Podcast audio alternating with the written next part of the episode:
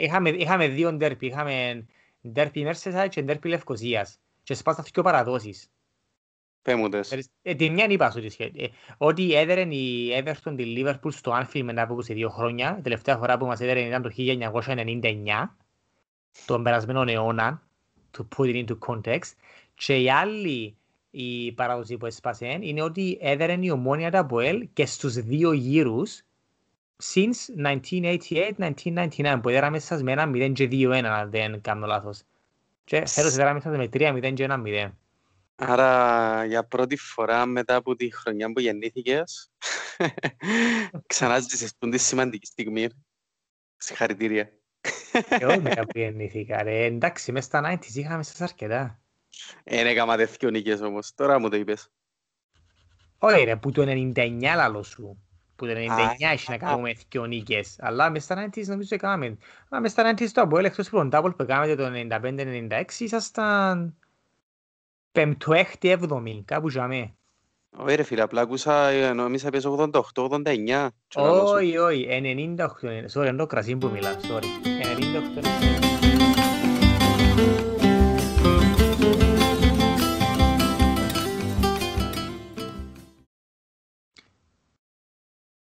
Φίλοι και φίλες του Los Muchos, πάλι μαζί σας μετά από δύο εβδομάδες. Απολογούμαστε γιατί ε, κάπως υποσχεθήκαμε ότι θα κάνουμε ένα podcast ε, το περασμένο Σαββατοκυριακό. Δυστυχώς και εγώ και ο φίλος μου ο Κώστας είμαστε πάρα πολλά busy ε, και ήβραμε σήμερα ευκαιρία να κάνουμε ε, podcast. Ε, Κώστα μου είσαι μαζί μας; Έλα ρε, ακούς με. Ακούω, σε έκανε μας λίγο πρόβλημα το μικρόφωνο σου. ε. Αλλά Να. τώρα πάνε καλύτερα. Ναι. Έλα, Ναι. μια χαρά. Που γίνεται, είσαι καλά; Είμαι καλά ρε φίλε, είμαι καλά. Εδώ, ας σου πω, εγώ τώρα άνοιξα ένα, μπουκαλ, ένα μπουκάλι κρασί. Έχω δίπλα με ένα ποτήρι και πίνω γιατί, όπως είπα, ήταν έτσι λίγο hectic τούτη αυτό που επέρασε. ε. Και, ε, θέλω έτσι λίγο κρασούι να, να με βοηθήσει να βγάλω το podcast σήμερα. Φίλε, αν έκαμες και πολλές δουλειές, αξίζει σου. Και εγώ άνοιξα μια μπυρούαν έτσι χαλαρά. Α, Βοηθάει, ναι. Στην την κουβέντα μας. Βοηθά, βοηθά πολλά. Ε, ρε φίλε, εντάξει, τώρα ειδικά που έχει τόσο καιρό είμαστε σπίτι, δεν πάμε πού ποτέ. Αν δεν πίνουμε και κανέναν ποτού οι μόνοι μας, Γενικά είναι αλκοολική, ε. Ξέρω εγώ πάνε αυτό θα με τζάμε. Φίλε, ακόμα δεν φτάσαμε για με δόξα σε Θεός, αλλά ας συνεχίσουμε, δεν ξέρω για πόσον ακόμη. Ε, και- ναι, και εγώ νόμου που σκεφτούμε. Και καταρχάς, τι- τι σημαίνει αλκοολικός. Α, για κάποιους ε, έναν ποτήρι, έναν κρασί την ημέρα είναι αλκοολικός, για κάποιους άλλους πίνουν 10 και στείλεις fine. ναι, κάτι, κάτι εγγλέζι ειδικά. Α, μάνα μου. Κάτι λάτς. Λοιπόν, ε, ε, σήμερα να μιλήσουμε για Champions League, ναι. Παραπάνω για Champions League. Ε, επειδή που την τελευταία φορά που έκαμε podcast, να ξεχάσαμε την περασμένη αγωνιστική της Premier League και άλλαξε και τίποτε το ιδιαίτερο. Πάλι έδερνη City, πάλι Fantasy Liverpool. Ε, ναι. Και είχε τίποτε το wow. Ε, όπως ήταν τα πράγματα Και εμείνα. το αντέχεις. Αλλά ρε, ξέρεις ότι η Liverpool έχει τέσσερις συνεχόμενες ήττες; Για όνομα του Θεού. Αγία μου. Για όνομα του Θεού. Ας πούμε, ρε, τα τελευταία δύο χρόνια ήμουν τόσο used to winning. Δηλαδή, άρχισε κάθε μάτς και απλά ήξερα να δέρουμε. Δεν ξέρω αν έχεις ποτέ τούτον το feeling. Αλλά έτσι που κάποια φάση και μετά, απλά ήξερα να δέρουμε. Ήμασταν, απλά δέρναμε συνέχεια. Και τώρα έχω τούτον το feeling ότι εννά τες τρώμε συνέχεια. Ε, νομίζω rightfully so έχεις τούτον το feeling τελευταίως. Δηλαδή, εντάξει, πραγματικά κάμνετε μια οκ καλή εμφάνιση στα πέντε ματς πλέον. Εν, τραγικό, τραγικό. Αλλά φίλε μου, ξέρω τι σημαίνει να πάνεις κάθε μάτς να δέρνεις, με ξεχνάς ότι μιλάς με από ελίστα. Μιλώ με από Ελίσσαν, αλλά εντάξει, ενώ σου τούτες οι εποχές θα είναι μια μακρινή ανάμνηση στο μυαλό σου σε λίγο, αφού ε, τώρα να παίζεις με κάτι δόξες, ερμίες και σαλαμίνες μες στο δεύτερο γκρουπ, ναι. και υπάρχει, υπάρχει, υπάρχει και πιθανότητα να παίξεις με την ομόνια 1948 του χρόνου δεύτερη κατηγορία, να βαλεύει κάτι για την για, για πώς είναι να βγει πρώτη. Και αμένα να το πληρώσουμε τα ντέρπι. Τώρα, τώρα, τώρα και να τα πούμε, να τα πούμε και για την Κύπρο. Ε, έτσι θα μιλήσουμε πολλά για Premier League τούτον το podcast. Έτσι, anyway, και σήμερα, λοιπόν, ε, Σάββατο νύχτα, κάνουμε recording τώρα το podcast. Το είχε έναν Manchester City West Ham που πάλι ήταν Manchester City 2-1, να ακόμα την ψυχή στο στόμα με δύο γκολ το center backs τους, Ruben Diaz και John Stones. Ε, εντάξει, πάει κάθεκτη για, ε, ε, για ποράθλημα η City. 20 συνεχόμενες νίκες σε όλους τους θεσμούς και 15 συνεχόμενες νίκες στη Premier League. Απίστευτο. Δεν με σου να πάει να κάνει και ρεκόρ πάλι. Ήδη έκαμε ρεκόρ με συνεχόμενες νίκες. Δεν ξέρω αν, πάει, αν μπορεί να κάνει και ρεκόρ με βαθμούς τώρα, αν συνεχίζει η IT στο τέλος. Δεν έκαμε τα μαθηματικά. Ε, εγώ άκουσα το άλλο πάντως, ότι ε, με, παρόλο, μετά, μετά από τον το απίστευτο ράντι City που λαλούμε, φέτος έχουν μόνο 8 πόντους σε σχέση με πέρσι. Έχουν παραπάνω, 8 πόντους παραπάνω σε σχέση με πέρσι Α, των ναι. αντίστοιχων καιρών, που φυσικά ήταν και πόσο πίσω ήδη που τη Λίβερπουλ. Α, εντάξει, τότε δεν το ξέρω. Ξέρω ότι η Liverpool είναι κάτι 30 κάτι πόντους πίσω που από όσους είχαμε πέρσι. Αλλά δεν ξέρω η City είναι μόνο 8 πίσω από, από όσους είχε πέρσι. Interesting. Και Ναι, έχει πρέπει- 15 συνεχόμενες Premier League Μμμ. νίκες. Πρέπει να μπριν το σημερινό το παιχνίδι, ε. Ναι. Ε, αλλά ναι. Οκ. Ε, ναι ρε φίλε, τι- να σου πω για Premier League ε, τίποτα άλλο. Δεύτερη United, εν τρίτη ε, η Leicester, τέταρτη η Chelsea, εμ, sorry, τέταρτη η West Ham, αλλά η Chelsea ακόμα δεν έπαιξε. Και πέμπτη η Chelsea, έκτη η Liverpool. Που η Liverpool έφανε ρέσεις που την Everton στο derby του Merseyside περασμένη Κυριακή μετά από 22 ολόκληρα χρόνια. Ξέρεις να που γίνει ρε Κώστα μετά από 22 ολόκληρα χρόνια; Να μου Δηλαδή, γίνει. είχαμε, είχαμε δύο ντέρπι, είχαμε ντέρπι Merseyside και ντέρπι Λευκοσίας και σπάσαν δύο παραδόσεις. Πέ μου τες. Ξέρεις, Ε, τη μια είπα σου τη σχέση. Ε, ότι έδερε η Everton τη Liverpool στο Anfield μετά από 22 χρόνια. Η τελευταία φορά που μας έδερε ήταν το 1999, τον περασμένο αιώνα, to put it into context. Και η άλλη η παράδοση που έσπασε είναι ότι έδερε η ομόνια τα Αποέλ και στους δύο γύρους since 1988-1999 που έδερα μέσα σας με ένα 0 και 2-1 αν δεν κάνω λάθος. Και φέτος έδερα μέσα σας με 3-0 και 1-0. Άρα για πρώτη φορά μετά από τη χρονιά που γεννήθηκες ξανά ζήσεις τη σημαντική στιγμή. Συγχαρητήρια. Εγώ μετά που γεννήθηκα ρε. Εντάξει, μες στα 90's είχαμε σας αρκετά. Δεν έκαμα τέτοιο νίκες όμως. Τώρα μου το είπες. Όχι ρε, που το 99 λαλό σου. Που το 99 Α, έχει να α. κάνουμε δυο νίκες. Αλλά μες στα 90's νομίζω έκαναμε. Αλλά μες στα 90's το Αποέλ εκτός που τον double που έκαναμε το 95-96 ήσασταν πέμπτο-έκτη έβδομη, κάπου για με. Όχι ρε φίλε, απλά άκουσα, ε, νόμιζα πες 88-89. Και λαλώ σου, Όχι, όχι, 98, sorry, είναι το κρασί που μιλά, sorry. 98-99. Δεν τίποτε, άκυ- άκυρο. Alright. Λοιπόν, τώρα και να πούμε και λίγο, για- σε λίγο στο τέλος για Κύπρο, επειδή τέλειωσε η κανονική διάρκεια, κανονική περίοδος, είχαμε και ε, στα προημιτελικά το πρώτο ομόνια ΑΠΟΕΛ, η ΑΠΟΕΛ ομόνια. Ε, να περάσουμε στο Champions League, καλό λόγο, αφού είπαμε για την Premier League, έχει τίποτε άλλο σημαντικό να αναφέρουμε, εν τω μεταξύ. Ε, φίλε, είναι τα σημαντικό. Έδερεν η Arsenal, έδερεν τη Leeds. Έκαμε ένα πολλά καλό μάτς. 4-2. ε, Hat-trick τον Bameyang. Αλλά νομίζω στη βαθμολογία γενικώς δεν αλλάξαν και πολλά. Ναι, εν, εθιώθηκα κάπου στο Twitter όμως το ότι θυμάσαι πριν μερικούς μήνες που λαλούσαμε ότι it's the most competitive PL season και μιλούσαμε το και δαμε, ότι δεν ξέρουμε ποιος είναι να το πιάει, δεν ξέρουμε ποιος είναι να top 4 και τα λοιπά και τα λοιπά. Και τώρα η City εξέφυγε 10 πόντους, 13 τώρα έχει και μάτς παραπάνω που έπαιξε σήμερα και Μμμ. σιγά σιγά που το φε- μέσα του Φεβράρι, στο τέλος του Φεβράρι, άρχισε και πάλι ξεχωρίζει ο πρωταθλητής Indeed. Άρα πάμε Champions League.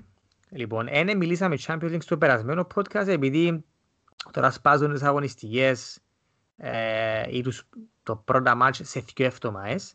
Ολοκληρωθήκαν τώρα τα πρώτα παιχνίδια των, του, των, uh, of the round of 16 και να τα πιάμε έτσι όλα έναν έναν κάποια απλά να πούμε δύο κουβέντες, κάποια μπορεί να πούμε σε παραπάνω λεπτομέρειες, αλλά έτσι απλά για να τα πω όλα να, να τα επιθυμίσω και στους φίλους μας. Λοιπόν, είχαμε Μπαρσελώνα, Παρίσι, Σεγερμέν, έναν 4.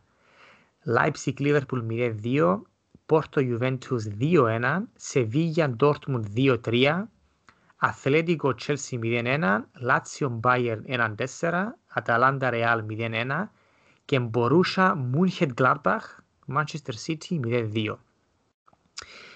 Ε,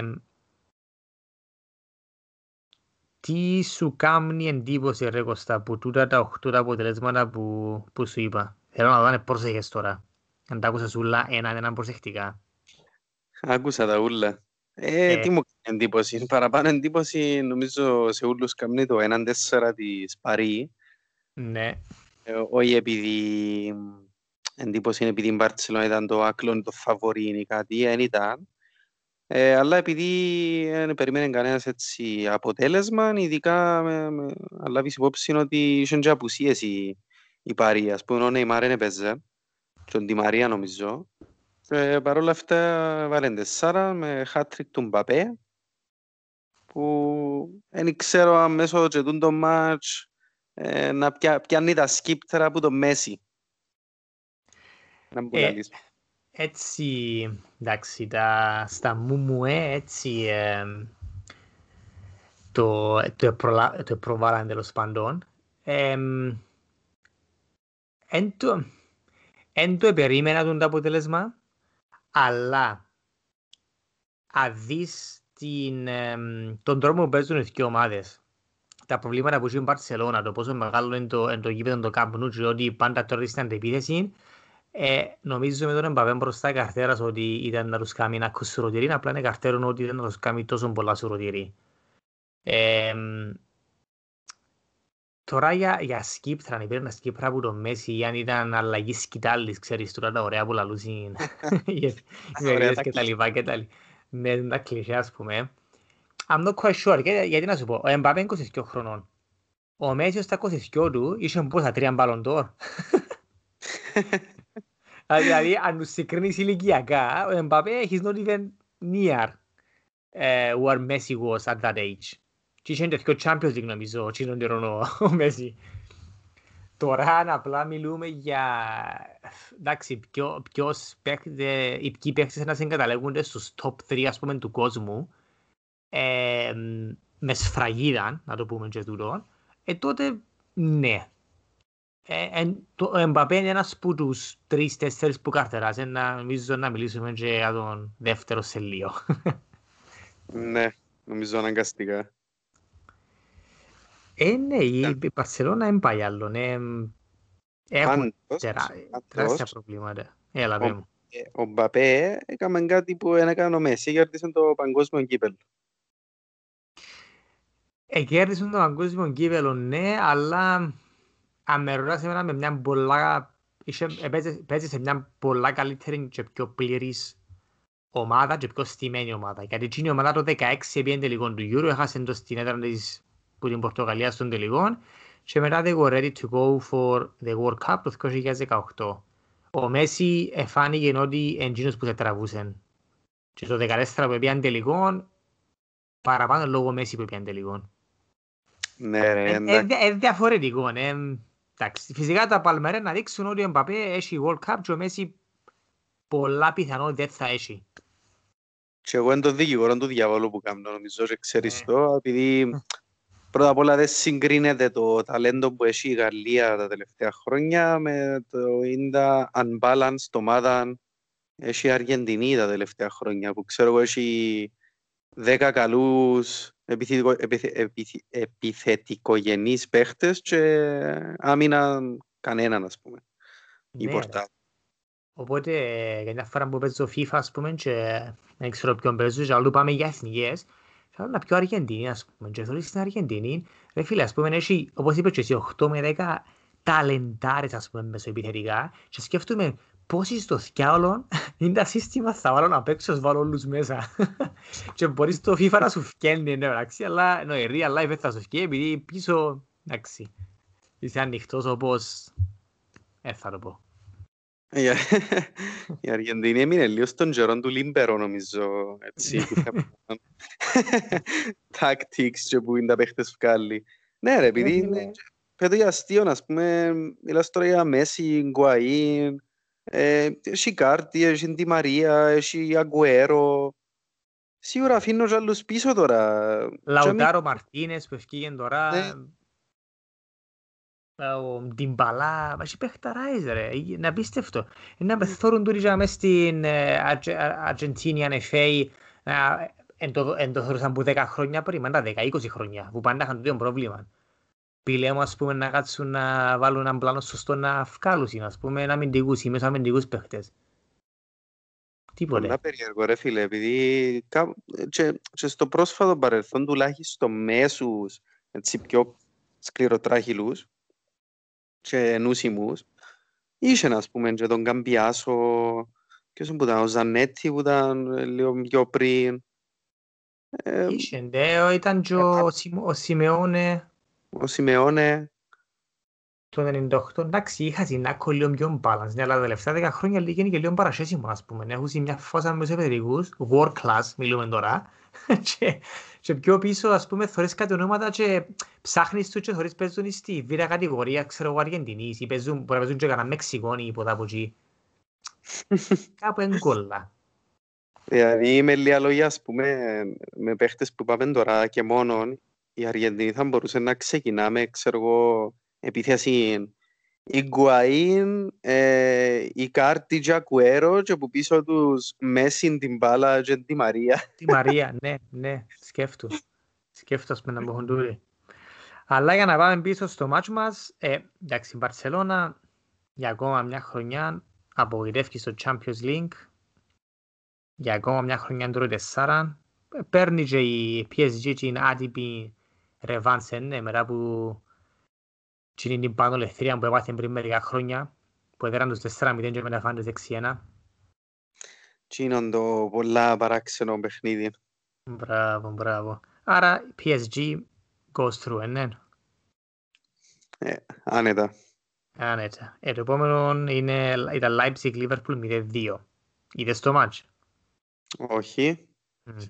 Είδες το φανταζόμαι. Ε, Είδα το, ναι, ε, ήμουν, ε, εντάξει, αν σκεφτείς την αγωνιστική κατάσταση της Liverpool τους τελευταίους δύο μήνες, ήμουν happy με το πώς επέξαμε, αλλά είδες στα γκολ φανταζόμαι και είδες ότι απλά εδώ καμμασιόν γκολ, δηλαδή ήταν απίστευτες, mm-hmm. πώς σας χαρακτηρίσω γκέλες, δηλαδή ε, μπορεί και κάποιος να πει ότι ε, ε, εδώ καμμάστα, δηλαδή άνετα θα είναι η investigation στους πιο αμυντικούς που έκαναν γίνοντες και έλες εισαγωγικά. Βλέπα το μάτσο που κάπως ας πούμε, άντε τώρα, τώρα εσύ είσαι αμυντικός που παίζεις στους 16 στο Champions League. Πάλε λαδώσατε τα ρε, πάλε. Πάλε, με τα λεφτά μας, έτσι είμαστε εμείς. 0-2, ε, ναι, τώρα είμαστε εγκαταστημένο. Ε, Εντάξει, ε, το δεύτερο σκέλος είναι μεταξύ, δεν ήξερα θα παιχτεί Anfield, μάλλον όχι, νομίζω να παιχτεί σε μια άλλη ευρωπαϊκή χώρα. Τα δύσκολα μας βλέπω να χάνουμε, αλλά όπως είναι η Liverpool φέρος και χάσαμε και ο Henderson τώρα για 6 εβδομάδες, άλλο ακόμα ένας τραυματισμός. Ε, νομίζω να περάσουμε, αλλά you never know με τον Liverpool φέρος. Simply you never know. Πάντως και σε προηγούμενο podcast που είχαμε μιλήσει και είχαμε μπει για και νομίζουμε δεν είναι η έκπληξη που δουν τα νοκάουτ. Νομίζω εσύ είχες πει ότι είναι η Red Bull που έχει δύο παραπάνω chance για έκπληξη, αν δεν κάνω λάθος. Είπα τον ναι, κοίταξε, έπαιξε αρκετά καλά. Είχαμε παραπάνω τον έλεγχο. Φυσικά έχουμε τον έλεγχο στα παραπάνω μας και τρώμε στο τέλος ε, πρόσφατα. Ε, είχα δογάρενη στο έκτο λεπτό που ξεκίνησε το δεύτερο μήχρονο πάλι μπήκαν πάρα πολλά δυνατά και χάσαμε μια πιο πολλά καλές ευκαιρίες και μετά κάναμε την μαλακιά στην έμενα και βάλαμε τους το.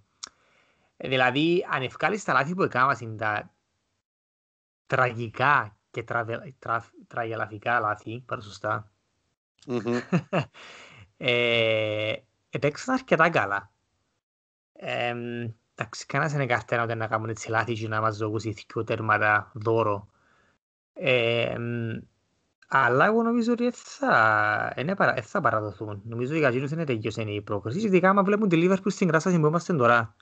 Τότε ακόμα τρώμε τεστ, ακόμα δεν ήβραμε τα πόθηκια μας και έχουμε ακόμα παραπάνω τραυματισμούς. Ε, ναι. Αλλά εντάξει, η Λίβερπουλ είναι καθαρός φαβόρη. Καρτερό μας εύκολα, δύσκολα να περάσουμε. Ωραία. Έχουμε Πόρτο, Πόρτο Juventus. Πόρτο Juventus 2-1. Έτρωνες 2-0 η Juventus. Ως το 82 και μετά ε, εμείωσε σε 2-1 που βασικά ε, τώρα για μένα κάνει τους φαβορεί για την πρόκριση. Επειδή αν σε τρώα 2-0 είναι αρκετά δύσκολο. Σίγουρα, 50-50 το νομίζω έτσι. Ε, σίγουρα έχει λίγο προβάδισμα η Juventus, okay, αλλά αφήνει τα ανοιχτά ούλα επειδή η Πόρτο φέρος δεν πάει καλά στην Πορτογαλία, έφυγε τους οι Sporting Λεσσαβόνας, ας πούμε, αρκετούς ποντούς. Νομίζω είναι τρίτη Πόρτο, αν δεν λαθάνομαι. Ε, ξέρεις, το, το, το αστείο για μένα με τη Juventus είναι ότι θέλουν πάντα να κάνουν το next step στην Ευρώπη, να πιάνουν το Champions League, έφεραν και ο Ρονάλτο. Και πάντα κάνουν εύκολα δύσκολα. Ε, δείχνουμε ότι σε προηγούμενες χρονιές, είτε στους 16 είτε στους 8, παίζουν με μια κάπως πιο εύκολη ομάδα ή ένα 50-50 match και τρώνε στο εκτός. Και θυμούμε ότι πάντα μπορούν να γυρίσουν αποτέλεσμα μέσα στο Τωρίνο. Και πάλι θα, θα μπορούν να κάνουν το ίδιο πράγμα τώρα. Κάμαν το με την Αθλέτικο πριν δύο χρόνια νομίζω δεν λαθάνομαι, φάντες 2-0 εκτός, αλλά μετά ήταν 3-0 εντός και πάλι 2-3 Ρονάλτο. Και τώρα με την Πόρτο, ας πούμε, εγώ καυτερούν τους, είναι καυτερούν να τις φαν και φάντες 2-1. Και μόνο έχασαν, βασικά θέλω τους τυχερούς τώρα ισοφαρίσαν 8 λεπτά πριν να δικαιώσει το μάτσο. Sorry, εμειώσαν 2-1 και τώρα ε, για μένα διόρους ένα, ένα μισή προβαδίσμα. Αλλά ε, δείχνουν μου πάλι ότι δεν μπορώ να υπολογίσω σοβαρά οι διεκδικητές του Champions League. Δεν ξέρω πώς το βλέπεις εσύ. Ε, εγώ δεν μπορώ να πω ότι είδα καθόλου τη Juventus φέτος, αλλά θεωρώ και τις εντεκάδες της και τα λίγο τα highlights, ξέρω εγώ, και εντάξει, ας πέντουν το παιχνίδι που λέμε τώρα, ε, είχε μέσα παίχτες σαν τον Ντέγιαν Κουλουσεύσκι και τον Weston Μακκένι. Ε, θεωρώ πολύ Συρία, αλλά και γι' αυτό δεν τους ξέρω. Αλλά λέει σου κάτι νομίζω, δηλαδή πώς γίνεται να θέλεις να κάνεις το επόμενο step, να φέρνεις τον Ρονάλτο και παράλληλα να μην έχεις ιδιαίτερη ομάδα. Ε, έχει ήδη πόσα χρόνια που έχουν τον Ρονάλτο, ρε. Είναι η τρίτη χρονιά νομίζω. δουλειά ως τώρα. Ναι, εντάξει, αλλάξουν οι προπονητές, εντάξει, ο Ρώσο Κουλουσεύσκι και Μακένι είναι νεαρά ταλέντα και ο Φεδερικό Κιέσα. Ε, έχουν, νομίζω, εγώ την Juventus έβλεπα την ως τα πέρσι ε, σαν τη γεραία εγκαιρία, ναι. Το ότι ας πούμε είχαν πάρα πολλούς παίχτες, έμπειρους, σχεδόν γερασμένους παίχτες. Mm-hmm. Λοιπόν, τώρα όμως βλέπεις τους ότι έχουν έναν πολλά πιο καλό μίξ παιχτών, αλλά ναι, τούτοι οι πιο νεαροί, κάτι Κιέσα, Μακένι, Κουλουσεύσκι, πρέπει να φάνε λίγα ψουμιά ακόμα. Άρα στοιχίζει τους νομίζω τούτον. Τώρα, αν κάνουν σωστή δουλειά με τον Πύρλο, αν μείνει ο Πύρλο, που για μένα still I don't know, too early to, to say. Νομίζω έχουν έναν πολλά καλό ρόστερ με έναν καλό mixture εμπειρίας και νεαρού ταλέντου. Ας πούμε στον πάγκο προχτές είχαν και Ράμψη και Μωράτα και Ντιμπαλά, Μπονούτσι, Μπερναντέσκι, ε, άκουτα ας πούμε το που σου είπα, αν ήταν μπορείς να παίζουν εντεκάδα. Κάποιοι από τούτους που ήταν ακριβές μεταγραφές όμως και να περίμενες να αποδώσουν παραπάνω και να παραπάνω βασική. Δηλαδή δεν είδα ακόμα τον Τιμπάλα Ρονάλτο να δουλεύει personally. Μπορεί να ε, είδαμε μερικές φορές. Αλλά δεν το είδα ιδιαίτερα. Ο, ο Μωράτα είχε γύρω στις φάσεις του, δεν τον είδα να είναι ο world class παίχτης για να κάνουν το βήμα παραπάνω. Ο Ράμζι είναι καν βασικός στις παραπάνω φορές που θεωρώ Άρα σαν να ζεντάει ακόμα. Παράξενο η Juventus, επειδή τα τελευταία χρόνια, δηλαδή μετά που έγινε και το Καλτσιόπολη, θυμάσαι και πια δεύτερη τρίτη κατηγορία, επανήλθαν και έρχεσαν να πιάνουν προαθλήματα δέρτα τον πίσω του αλλού. Μετά που χτίσαν πάλι την ομάδα Juventus, έφεραν λεφτά μέσα, πήγαν τελικό του Champions League, δυο φορές έχασαν, δυο νομίζω, ναι. Ε, μετά αρκέψαν και κάνουν πολλά πιο εμπορικές μεταγραφές. Πιάνουν πάρα πολλούς παίχτες, παιχταράες, on free transfers. Είναι εμμάνα πασέτουν τα transfers. Αλλά νομίζω, ξανασυζητήσαμε στο podcast, φέρνει ένα κον imbalance μες στη... On paper έχουν πολλά δυνατό roster, αλλά άμα δεις τα ονόματα και τις θέσεις που παίζουν, it never really works out. Και θα σου πω τώρα για σεριά, επειδή η σεριά νομίζω 7-10 χρόνια, πόσο 8, δεν είχαν κάποιο σοβαρό ε, διεκδικητή, συνδιεκδικητή για τον τίτλο. Ε, μια έφκαινε λίγο η Νάπολη, μια ήταν η Ρώμα πριν πιο, πιο παγιά, ε, θυμούμε. Ε, στην Ευρώπη για μένα το μεγάλο το, το στήσιμα και ξέρω τον Ρετζίνη, γι' αυτό έφεραν και ο Ρονάλτο. Αλλά ναι, βλέπω κάπως ότι ας πούμε έφεραν κάτι Ράμψη, Ραπιότ, Έμρε Τσάμ, πιο παγιά. Πόσους έφεραν ρε το free transfers; Ναι, Παραπάνω που έφερα, εντάξει, άνωρος. Και it doesn't really seem to work for them. Και τούτον κάνει με σκέφτομαι ότι βλέπουν το μπορεί παραπάνω σαν εμπορικό ε, ο σκοπός τους που φέρνουν τούτους τους παίχτες. Ναι, να βοηθήσουν, ναι, αλλά μπορεί να μην τους βλέπουν ότι να χτιστεί η ομάδα γερών τους για έναν βασικότερα στελέχη της Juventus. Έτσι το βλέπω. Ε, πάντως και εδώ τη στιγμή που μιλούμε είναι η Juventus εν τρίτη, 7 πόντους πίσω από την Inter.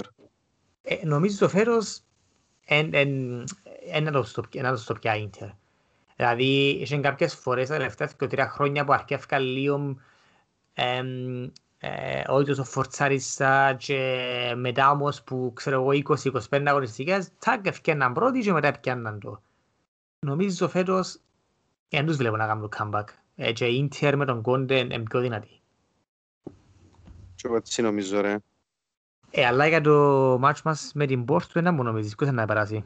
Juventus ή Πόρτο; Ε, νομίζω και εγώ να τα καταφέρει στο τέλος η Juventus. Μπορεί να είναι inspiring, μπορεί να δυσκολευτεί, μπορεί να το πιέζει εύκολα, ε, αλλά να περάσει νομίζω στην επόμενη φάση. Mm. Και εγώ έτσι νομίζω, αλλά νομίζω θα είναι με την ψυχή στο στόμα. Αλλά σημασία είναι να περάσεις. Ακριβώς. Λοιπόν, επόμενο παιχνίδι, Σεβίλη Ντόρτμουντ, 2-3. Έναν άλλον ανερχόμενο ταλέντο, που βασικά είναι και ανερχόμενο τώρα, είναι καλά established, έχει ένα χρόνο ανάμιση που έμαθαν τον Ούλη. Μιλούμε για τον Χάλαντ της Μπορούσαν Ντόρτμουντς, με δύο γκολ και μία assist. Μπορούμε να πούμε ότι μόνος του κέρδισε το παιχνίδι, είναι εκτός έδρας. Η αλήθεια εγώ δεν το βλέπα τον το αποτελεσμα, γιατί η Σεβίλη είναι πολλά δυνατή ομάδα. Ε, και η Dortmund φέτος they're not doing that well, έχουν πολλά αμυντικά προβλήματα και όμως ενικήσαμε με δύο-τρία ρε και πάμε ένα πολλά σημαντικό προβάδισμα στο επαναληπτικό. Ε, πώς το βλέπεις εσύ; Φίλε, με έτσι, με, με το Χάλαντ και πραγματικά νομίζω είναι πολύ δύσκολο να περάσει ομάδες σαν τη Σεβίλη ή η Ντόρτμουντ. Ε, μιλου, μιλουμένος άνθρωπος είναι 20 χρονών και παίζει Champions League και σαν πως και παίζει σαν πως και men against boys. Απλά είναι τον boy που είναι ομάδα, ας πούμε. Και παίζει τους πιο μεγάλους τους σαν πως και μωρά. Ε, δεν ξέρω, ε, φαίνεται μου τόσο καλός κάποιες φορές μες στο γήπεδο. Ε, λόγω και του σωματότυπου του, ε, λόγω της, του πόσο γλύωρος είναι, του πόσο δυνατός είναι, του πόσο έξυπνος είναι και το πόσο προσπαθεί συνέχεια. Ε, τσάρικος ώρες ώρες ο Χάλαντ. Θυμίζεις σου τον Ράινερ Ράφμαν, ε, ναι. Μάινα στο ρίμπι τσιάρο. Κάτι έτσι. Ε, φίλε, ο τούτος εντέρας πραγματικά. Ο Ράφμαν για την Κύπρο ήταν καλός. Αλλά πραγματικά πώς γίνεται να είσαι 20 χρονών Δηλαδή ο Μπαπέ είναι εντυπωσιακός, αλλά τούτος ε, πραγματικά σε κάποια μάτια κάνει να dominate μόνος του. Ε, για μένα ο, ο, ο Χάλαντ είναι ότι αντί στο σωματότυπο του, τον τρόπο που, που βουρά τα κυρία, τα κυρία του τα χαρακτηριστικά, έσου θυμίζουν μοντέρνων επιθετικών, ε, ναι. Θυμίζουν σου επιθετικών πριν 15-20 χρόνια. Και mm-hmm. στυλ, ε, δεν τους αριθμούς τους, ας πούμε, δεν το τι κάνει, ε, he's a modern striker. Τώρα μιλούμε καμιά αριθμούς στο Champions League. Είδα ότι ο Mbappé και ο Haaland έχουν παρόμοιους αριθμούς ή μπορεί και παραπάνω γκολ από ό,τι είχαν ο Ρονάλτο και ο Μέσης σε εκείνη την ηλικία. Ε, και θυμίζουμε ότι ο Haaland είναι μόλις 20 χρόνων. Μπορεί έχει δύο χρόνια παίζει Champions League, κάτι έτσι. Ο Mbappé έχει τέσσερα, μπορεί και πέντε. Ε, εννοείται ότι ο Haaland είναι ο δεύτερος που είπαμε πιο πριν, ε, τους ανερχόμενους ή που είμαι στους top 3 best players στον κόσμο μετά τέλος πάντων Μέση και Ρονάλτο era. Ε, να σου κάνω την ερώτηση ρε Κώστα, να σε βάλω σε δύσκολη θέση, νοξά... Ε, εγώ, εγώ που θα σε ρωτήσω, ε, έχεις και τρίτο δηλαδή. Έχεις και τρίτο δηλαδή υπόψη σου εκτός που τους σκιώ. Όχι, τρίτον δεν έχω, αλλά πρέπει να υπάρχει και τρίτος, ναι, για να το βρει. Ναι. Ε, δύσκολος το τρίτος. Τον τρίτο να σου πω, ως τα πέρσι το καλοκαίρι ήταν να σου πω ο Σάντσο της Dortmund. Αλλά φέρω σαν να και στείλ είναι η πόθηκια του. Ναι. Ε, η αλήθεια είναι ότι κάποιον άλλο που να ξεχωρίσει τόσο πολλά όσο τον τους και προς το παρόν. Ε, έχει πολλούς άλλους λίγο πιο μίτσους που μάχονται. Δηλαδή αν με ρωτάς εμένα που είμαι και Arsenal fan να σου πω Σάκα περιμένω να ανεβεί πολύ. Α, έλα ο Σάκα. Έλα να σου πω καλό. Είπες το Σάκα. Έλα σου πω. Άντε, αφού είσαι με το Σάκα. Λοιπόν, πες βάλεις τον τρίτο. Με ποιο θα ήθελες να δεις το Σάκα να παίζει στην Αρσελά. Με τον Εμπαπέ ή τον το Χάλαντ; Με τον Χάλαντ. Ναι. Ο ένας assist και ο άλλος σκοράρει; Ε, φίλε, εντάξει, ο, ο Μπαπέ είναι παιχταράς, αλλά ο Χάλαντ είναι cheat code. Εγώ έτσι το θωρώ. ε, ναι, ρε, δηλαδή, θωρείς ας πούμε τον πιο ψηλό παίχτη μες στο γήπεδο, τον πιο μητσίν και ενώ ε, παραλλήλα και ο πιο γλίωρος και ο πιο έξυπνος και ο πιο δυνατός και ο πιο που προσπαθεί παραπάνω. Ε, ε, μασίν νομίζω. Αλλά εντάξει, ο Σάκα δεν τον θεωρώ τη στιγμή τρίτον, αλλά θεωρώ ότι έχει το, τα φόντα να φτάσει εκεί πάνω. Έτσι όπως ναι. το θεωρώ. Ε, εγώ νομίζω ότι ο τρίτος πρέπει να είναι ο Αλεξάνδρ Άρνολ τώρα, ναι. 21 χρονών, Premier League Champion. Ε, όχι, ε, ε, τους τελευταίους δύο μήνες, αν, αν τους κάνεις τους τελευταίους δύο μήνες, νομίζω μπορείς να το βάλεις εκεί μέσα, αλλά τελευταία δύο μήνες έδειξαν πολλά τις αδυναμίες του. Ναι, ρε. Το, ναι. το Μέση ο Ρονάλτο ερώτημα που συνεχίζουμε τώρα είναι επιταμπλή να κάνει παραπάνω με επιθετικούς, ναι. Ε, ναι, τώρα, δεν μπορώ να σκεφτώ τώρα εκτός Χάλαντς, Εμπαπέ, έχει κάποιον άλλον στην ηλικία τους που κάνουν έτσι αριθμούς σε ένα από τα μεγάλα προαθλήματα του κόσμου;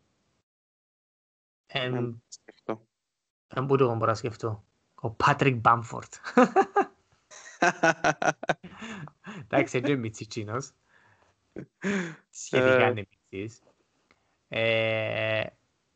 Ε, αλλά εσύ, αλλά σου πω, εσύ ποιος νομίζεις που έχει τέλος τις παραπάνω δυνατότητες να κοντέψει κάπως του Μέση και του Ρονάλτο; Είναι, νομίζω ότι οι δυο έχουν τη δυνατότητα να διούσα έναν κλικ παραπάνω του Χάλαντ επειδή νομίζω ότι έχει και παραπάνω και το mentality. Ε, ο Μπαπέ γίνος σίγουρα έχει το mentality, έτσι παιχταράς και να κάνει ένα τσίφ τόσα πράγματα ήδη. Αλλά θωρείς τον παραπάνω του fashion, ε, το στυλ ποδοσφαιριστή. Ο Χάλαντ... Έχει ο Νεϊμάρ τσάμε δίπλα του, ναι. Μπράβο, ναι. Κακόν πρότυπο τσάμε ο Νεϊμάρ τσάμε. Έλα, έλα πάμε στο παρτάκι να απόψε, φόρεσαν καρταρόπα, καρταρόπα λαλοπορούν την... Να πού λαλείς ρε; Γούνα. Γούνα και τα λοιπά. Ε, κάτι όπως τα μοντελάκια ας πούμε. Ε, φίλε, για μένα τούτο είναι κάπως κακή επιρροή που την έννοια του ότι ξέρω έκαμε σε distract που, που το βασικό σου στόχο που είναι το ποδόσφαιρο. At, at some level, you must be doing it.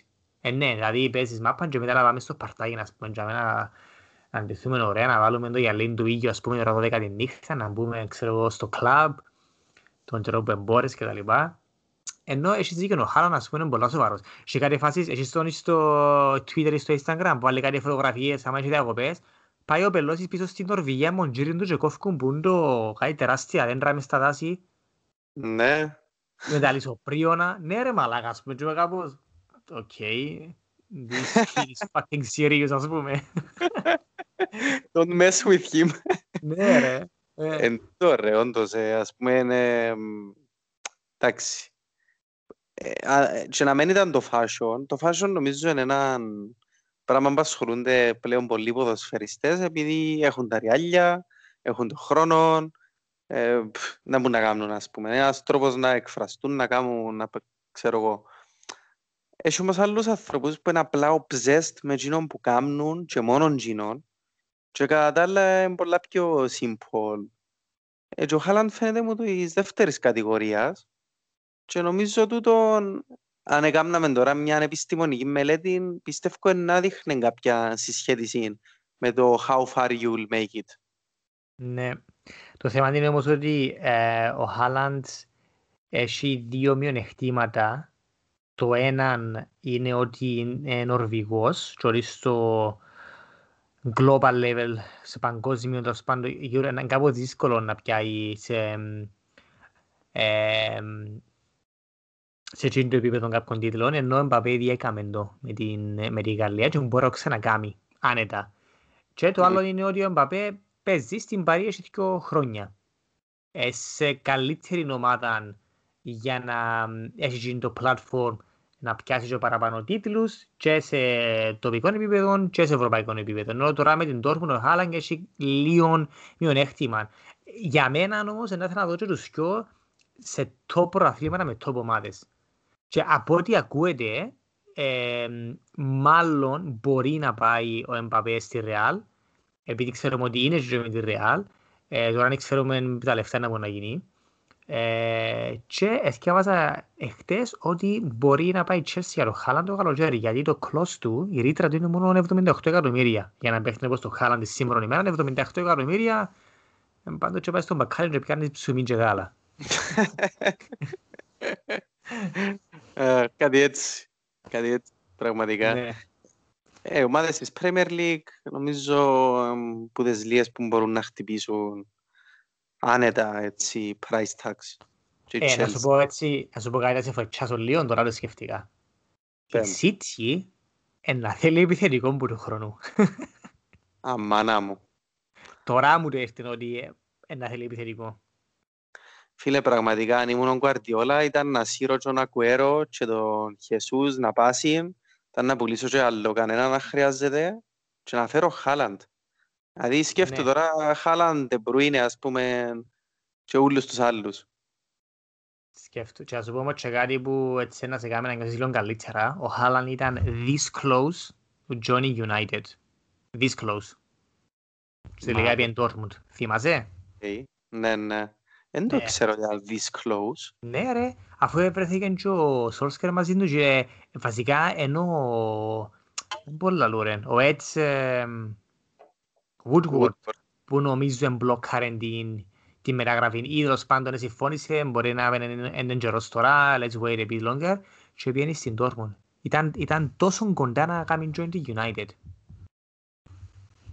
Να, είμαι περίεργος τώρα να δω, ας πούμε, τελικά είπε Τζινός ή ο Ξά που λαλείς ο Woodward εμπλοκάρεν το. Όχι, ο Woodward, ο Woodward νομίζω, ε, ο, ο, ο Σόλσκερ αφού είναι εκείνος Νορβηγός, ενώ είχαν καλή σχέση, ε, βρεθήκαν, ε, μιλήσαν και ήταν, ήταν πρώτος φαβορή United τέλος πάντων και ενώ ο Woodward με τη διοίκηση τέλος πάντων who was involved που έβαλαν το stop, δεν ήξερα ακριβώς για ποιο λόγο, αλλά ναι, ήταν πολλά κοντά στο να κάνει join τη United. Μάλιστα.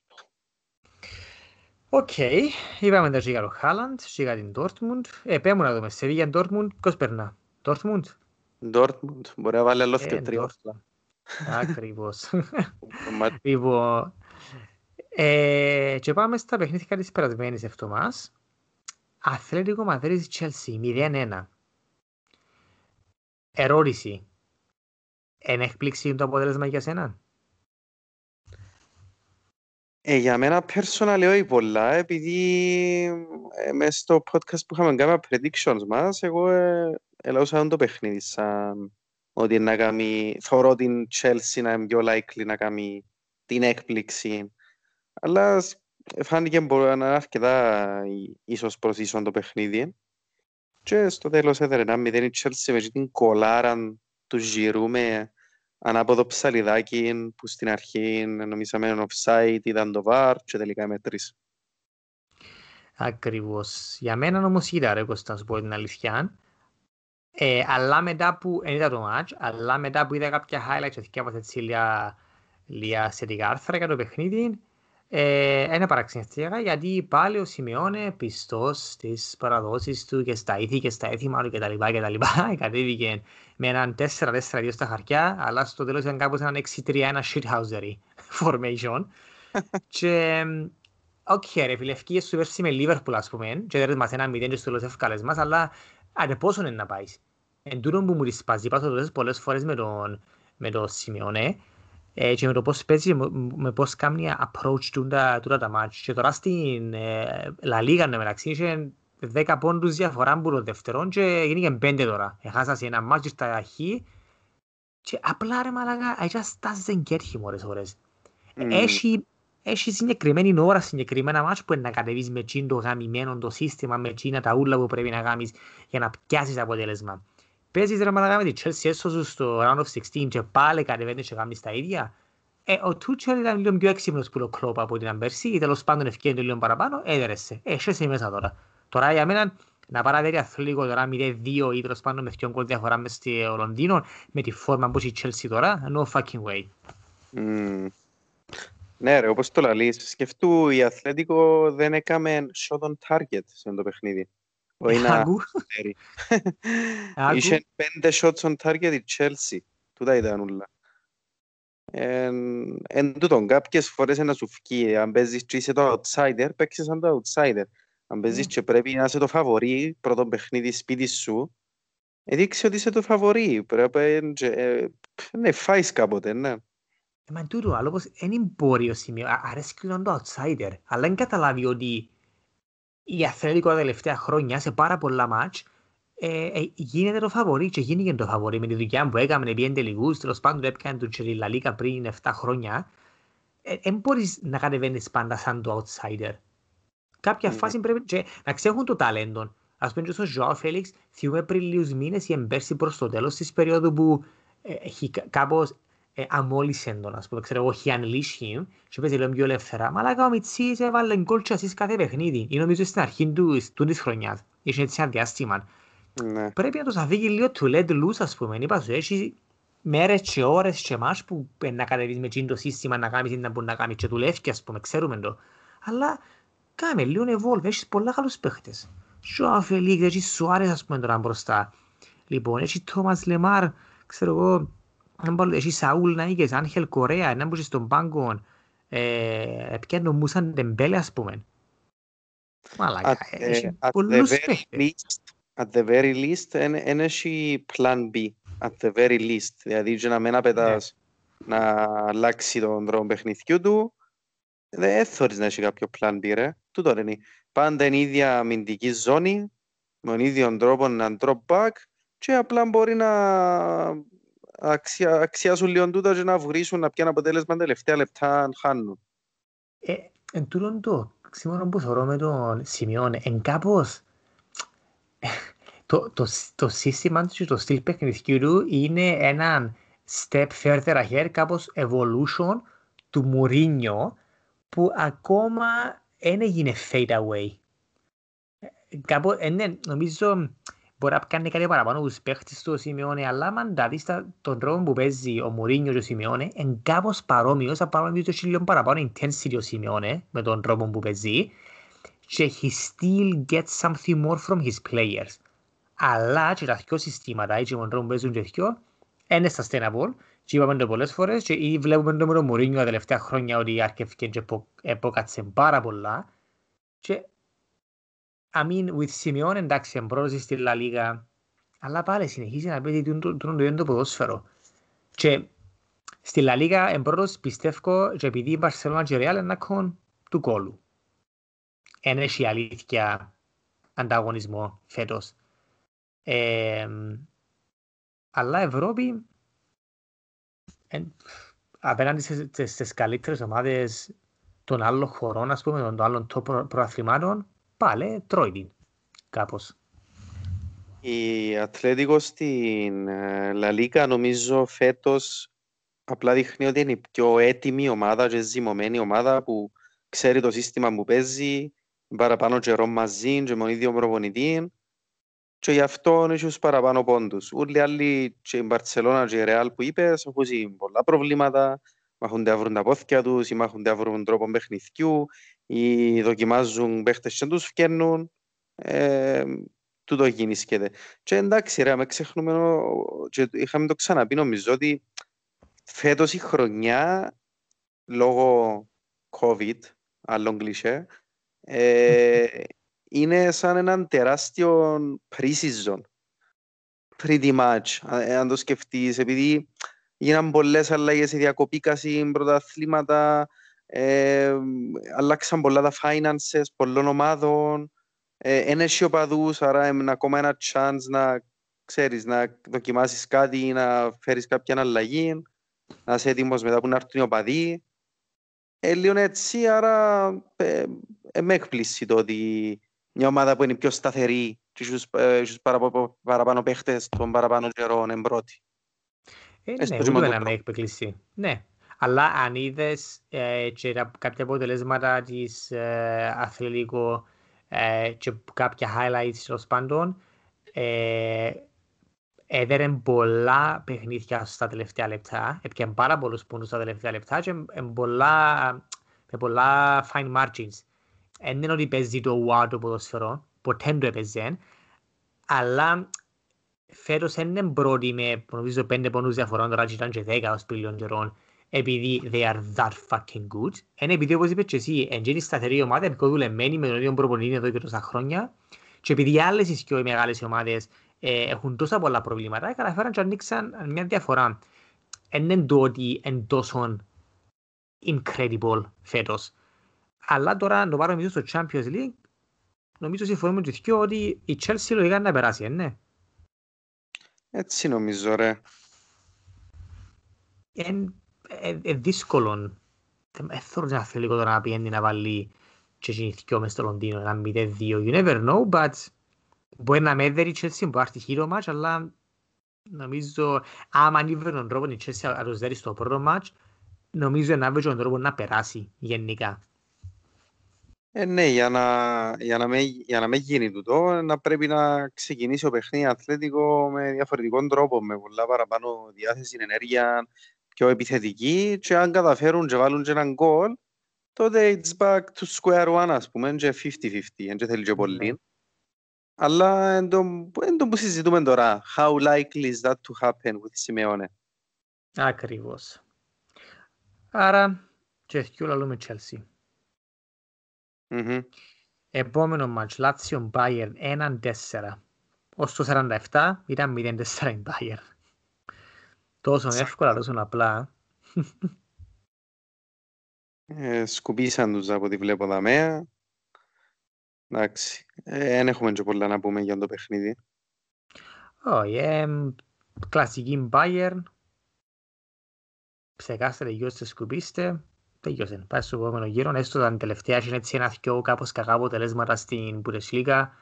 Ε, νομίζω κανένας είναι εκάρτεραν τη Λάτσιο να μπει της Bayern. Ε, και καθάρισε το πρώτο. Βασικά καθάρισε την πρόκληση που το πρώτο είναι η Bayern, που ήταν 0-3. Ναι. And that was it. that was it, ας πούμε. Ε, νομίζω δεν έχουμε και πολλά να πούμε για την Bayern. Είναι η ομάδα που έπιανε το Champions League πέρσι, η διαστημένη ομάδα, με τον Leroy Sane, βασικά, addition φέτος. Ε, έχει και έτσι ακόμα ένα δυο young talents, τον Μουσιάλα, που βλέπω δάμε.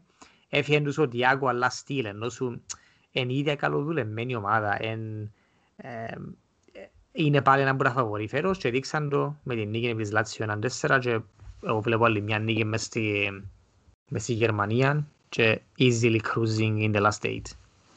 Ναι ρε, άλλη μια πεντάρα πιθανώς αν δεν κάνουν πολύ rotation. Ακριβώς. Και πάμε στο Αταλάντα Ρεάλ. 0-1 ρε Κωστά, έδερνε η Ρεάλ. Ας σου κάνω έναν intro για τούτο το μάτσο, επειδή δεν το είδα καν. Ε, είδα ότι έδερνε η Ρεάλ, απλά μόνο τούτον. Και μες στο, στο, μες στο Twitter είπαμε για το X-Philosophy, Expected Goals Philosophy, τέλος πάντων, που ακολουθούσε το account. Ε, βλέπω ότι η Αταλάντα έχει expected goals 0,1 κάτι. Και εγώ, ρε γαμώ το, ας πούμε, fucking, ρε καρτέρουν ότι η Αταλάντα, ξέρεις, με τόσο ε, έτσι επιθερικά που παίζει attacking firepower, ας πούμε, ήταν να μπει της Real, ήταν να ε, καρτέρουν να δέρει βασικά και καρτέρουν να μπουν και γκολ αρκετά. Και κάνω και εγώ, μάλακα, hats off τους δυνατής ήταν, αν έκαναν έτσι πράγματα, ρε 0-1 και η Αταλάντα έχει expected goals 0,1 νομίζω. και μετά, τώρα έπαιζε μπρου 17 με 10 παίχτες η Αταλάντα. Ναι. Ναι ρε, ε, ήταν Twizy νομίζω in the end. Δεν πως ήταν καλή η Real, εγώ είδα το Λίον και γενικώς ε, είδα Λίον τη Real τελευταίος και είναι πολλά inspiring, αν με ρωτάς, ε, ο τρόπος που παίζουν. Γενικώς ε, λείπει τους ένα φρεσκάρισμα, ε, έχουν το ίδιο κέντρο, το experienced, Cross, Modric, ξέρω εγώ, αλλά other than that, δεν ήβραν τρόπο παιχνιδιού. Βασικά, όποτε θωρώ παιχνίδι της Ρεάλ με, με το Ζητάν, παραπάνω από τις μισές φορές δεν θωρώ κάποιον τρόπο παιχνιδιού. Θωρώ απλά κάποιους καλούς παίχτες doing their thing. Ναι. Μα, μα πότε, πότε είδαμε τη Ρεάλ να έχει ένα συγκεκριμένο τρόπο παιχνιδιού; Δηλαδή, σκέφτομαι τώρα, η Μπαρσελώνα έκαμε εκείνο που έκαμε με τον Guardiola. Και, και even after Guardiola, που ήταν και ο Λουίς Ενρίκε, τέλος πάντων και άλλοι προπονητές, πάλι είχε ένα συγκεκριμένο στυλ παιχνιδιού. Και πριν τον Guardiola, ήταν ο, ο, ο Φρανκ Ράικαρντ. Λοιπόν, πιο παλιά, ξέρω εγώ, ήταν ο Γιώχαν Κρόιφ και τα λοιπά και τα λοιπά. Η Αθλέτικο, πλέον, έχει έναν τρόπο παιχνιδιού με το Σιμεώνε. Η Ρεάλ, πολλά παράδοξον τούτο με τη Ρεάλ. Όσο δεν θυμούμε, ποτέ δεν έχει Εν τη θυμούμαι, α, είναι η Real του, ξέρω εγώ, του τάδε era που έπαιζαν με το τάδε σύστημα και ξέρεις, ε, έκαναν ιστορία, or whatever.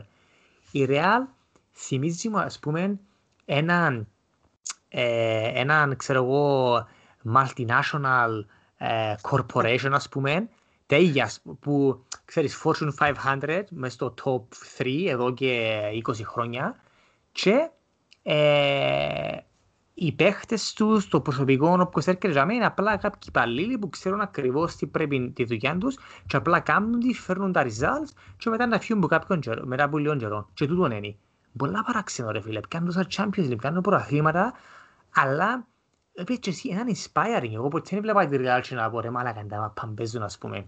Μπορεί να το πας με μονομένα παιχνίδια ή σε με μονομένες περιόδους. Έπιαν τέσσερα συνεχομένα Champions League και η αλήθεια αν δεις τις τέσσερις σεζόν μαζί, δεν έκαναν και τίποτε το wow. Απλά they were fucking winning games. Πραγματικά δεν μπορώ να εξηγήσω το πράγμα. Ήταν... Ε, ήταν γενικώς χαμηλό το η πιθανότητα να κάνουν το που έκαναν. Ενώ σου σίγουρα πέτασαν και λίγο η Κίνα. Εν πως έκαναν κάτι ε, απαραίτητα κάτι σούπερ καλό, χτίζαν κάτι εξαιρετικό και καταφέραν το το τεράστιο achievement. Επειδή ναι, η αλήθεια είναι ότι και, λέω σου και εγώ τελευταίως ειδικά μα βλέπω τη Real δεν θέλω κάτι σπουδαίο. Θέλω ας πούμε ταλέντα που τα, τους είχα για world class ταλέντα όπως τον Ίσκο, όπως τον Ασένσιο. Ε, όσον περνάω καιρός θέλω τους να γεμώνουν μου το μάτι είναι όλο και πιο λίγο ας πούμε. Ε, κάποιες μεταγραφές που έφερασαν και ποντάρα Βινίσιους για παράδειγμα πάλι δεν είναι εκείνο που θα περίμενες. Ε, ε, δεν είναι και... νομίζω. Σίγουρα, σίγουρα, όπως και η Μπαρσελώνα. Αλλά ξέρεις πάντα που λέμε ότι οι ομάδες που ε, έχουν long-term success τέλος πάντων ή που καρτεράσαν να έχουν long-term success είναι ομάδες που έχουν ένα συγκεκριμένο πλάνο που αφήνουν έναν προπονητή για να δουλέψει που βγάλουν παίχτες από τις ακαδημίες τους. Λοιπόν, αν δεις τη Ρεάλ, τίποτε που τώρα συμβαίνει για μένα. Και έλα λόγια, ούτε καν τα τελευταία λίγα χρόνια, ας πούμε, τα τελευταία 20-30 χρόνια. Αλλά στον προπονητές ήταν τα που κάμισα. Ε, παίχτες που τις ακαδημίες τους, ούτε κάθε η τελευταία φορά που ευκάλασαι. Νομίζω είναι ο Ραούλ ο τελευταίος. Πράγμα ο Ραούλ, ναι. Δεν ξέρω, θυμούμαι καν. Ο Ράζουν παίχτες συνέχεια. Ο Καρπαχάλ. Ευκάλα, ναι. Ναι, και στείλαν το στη Σάλκια για να γίνει παίχτη και πιάνουν πίσω. Αλλά, ε, δηλαδή, τούτο όλα που λαλούμε και καρτερούμε μια ομάδα να κάνει που είναι τα standard in a way για να έχει ένα long term success, να χτίσεις μια ομάδα, η Real δεν τα κάνει και still they are fucking successful. Ε, είναι το exception of the rule. Δεν ξέρω καν γιατί γίνεται το πράγμα και πώς γίνεται. Ε, και επειδή έχει 20-30 χρόνια που γίνεται τούτη κουβέντα και still ως πριν δύο χρόνια ας πούμε ε, still happening. Τώρα νομίζω σαν να και πρέπει να κάνουμε έτσι ένα δυνατό restructuring. Ε, πρέπει να κάνουν αλλά θα το κάνουν σύντομα εν νομίζω επειδή όπως είπες και εσύ οι ομάδες που είναι έτσι σαν τεράστιοι πολυεθνικοί κολοσσοί έχουν το focus τους είναι το winning things και bringing money ε, και να το αφήκουν έτσι να συνεχίσουν νομίζω με τον τρόπο που επέτυχε που, που επέτυχε κάποια φάση αλλά και οι δυο νομίζω συμφωνούμε στο ότι ήταν και λίγο τυχερό το τέλος έγινε. Σίγουρα. Ε, ε, και τούτη η μεγαλομανία εισαγωγικά να κάνει τη φούσκα να σπάσει κάποια στιγμή και να πρέπει να το δουν λίγο αλλιώς επειδή έχουν πολλά ακριβέ, ακριβούς παίχτες, πιάνουν πάρα πολλά λεφτά οι παίχτες της Real, πάρα πολλοί παίχτες της Real πληρώνονται πάρα πάρα πολλά λεφτά.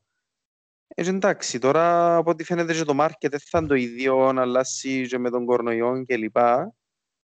Ε, να πρέπει να κινηθούν και τούτοι ανάλογα νομίζω. Και, και αναγεννίζουν, ναι, και αναγεννίζουν και το Μπερναμπέου. Ξέρω ότι τώρα παίζουν στο βοηθητικό, άρα ένα πολλά μεγάλο investment που πάει στο γήπεδο, που λογικά θα επηρεάσει τα financials τους για μεταγραφές. Και, και θέλουν μεταγραφές τώρα, θέλουν ένα πολλά γερό restructuring.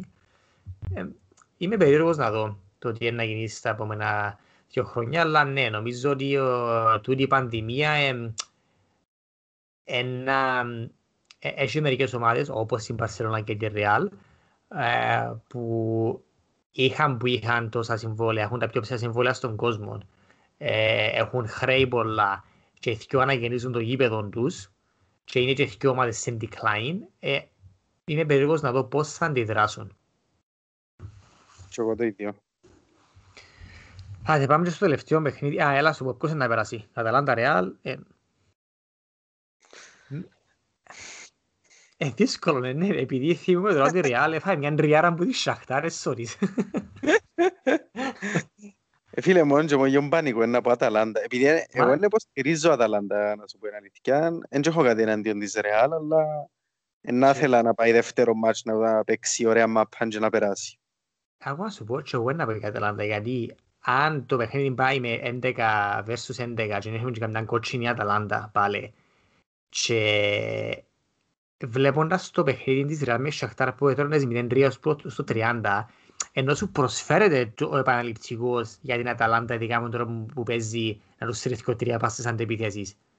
Mm-hmm. Άρα, έτεινε έκπληξη για με, είπαμε. Αταλάντα. Γράψε το κάτω. Γράψε το. Θα το παίξω. Θα το παίξω. Θα το παίξεις. Να περάσει η Αταλάντα. Να περάσει η Αταλάντα. Αμπάνα. Να περάσει η Αταλάντα. Ε, OK, okay. άρα τελειώσαμε και που το Champions League έπαιαμε, έμεινε μας το Μπορούσια Μόνχενγκλαντμπαχ, Manchester City, 0-2 η City, εκαθάρισε το, ναι. Ακόμα μια εύκολη, ακόμα μια εύκολη κλήρωση για την Manchester City, α. Εννοείται, μάθαση πολλά καλά νομίζω με κληρώσεις τα τελευταία χρόνια. Έτσι χαλαρά να περάσει πάρε. Αλλά εντάξει, ε, τούτο δεν σημαίνει ότι είναι έτσι που τα φαβορεί για να το κερδίσει. Ε, ε, σημαίνει ή σημαίνει; Δεν σημαίνει ότι είναι, άρα θεωρώ Α. ότι είναι από τα φαβορή. Είναι, είναι, είναι. Για μένα είναι η δηλαδή από τα αποτελέσματα που είδαμε. Εγώ είχα την Αθλέτικο σε ένα από τα φαβορή που γίνει και η κλήρωση, αλλά τους τελευταίους ανάμιση δύο μήνες απογοητεύει με λίγο και φάνηκε και τώρα από τη Chelsea. Εγώ βλέπω, ναι, τώρα όπως είναι τα πράγματα, η City για μένα είναι το πρώτο φαβορή και μετά η Bayern δεύτερο. Τούντες και βλέπω και η, η Παρή τρίτο. Είναι ενδιαφέρον. Μπορεί να έχει έκπληξη φέτος έτσι όπως το βλέπω. Νομίζω δεν έχει ξεκαθαρό φαβορή βασικά. Τώρα για μένα είναι το. Όπως είναι η City τώρα, για μένα είναι πρώτο φαβορή. Βάσει Ναι. φόρμας. Πριν δυο μήνες όπου έγινε η κλήρωση τον Δεκέμβρη, ούτε καν. Εγώ είπα σου, είπα σου αθλέτικο εγώ, αν θυμούμαι καλά τότες, που ήταν σε απίστευτη φόρμα. Εγώ είχα πει City νομίζω. Νομίζω. Ναι. Είμαι- Τώρα να δούμε. Λοιπόν, Το οκ. γυρέψουμε. Το γυρεύσουμε.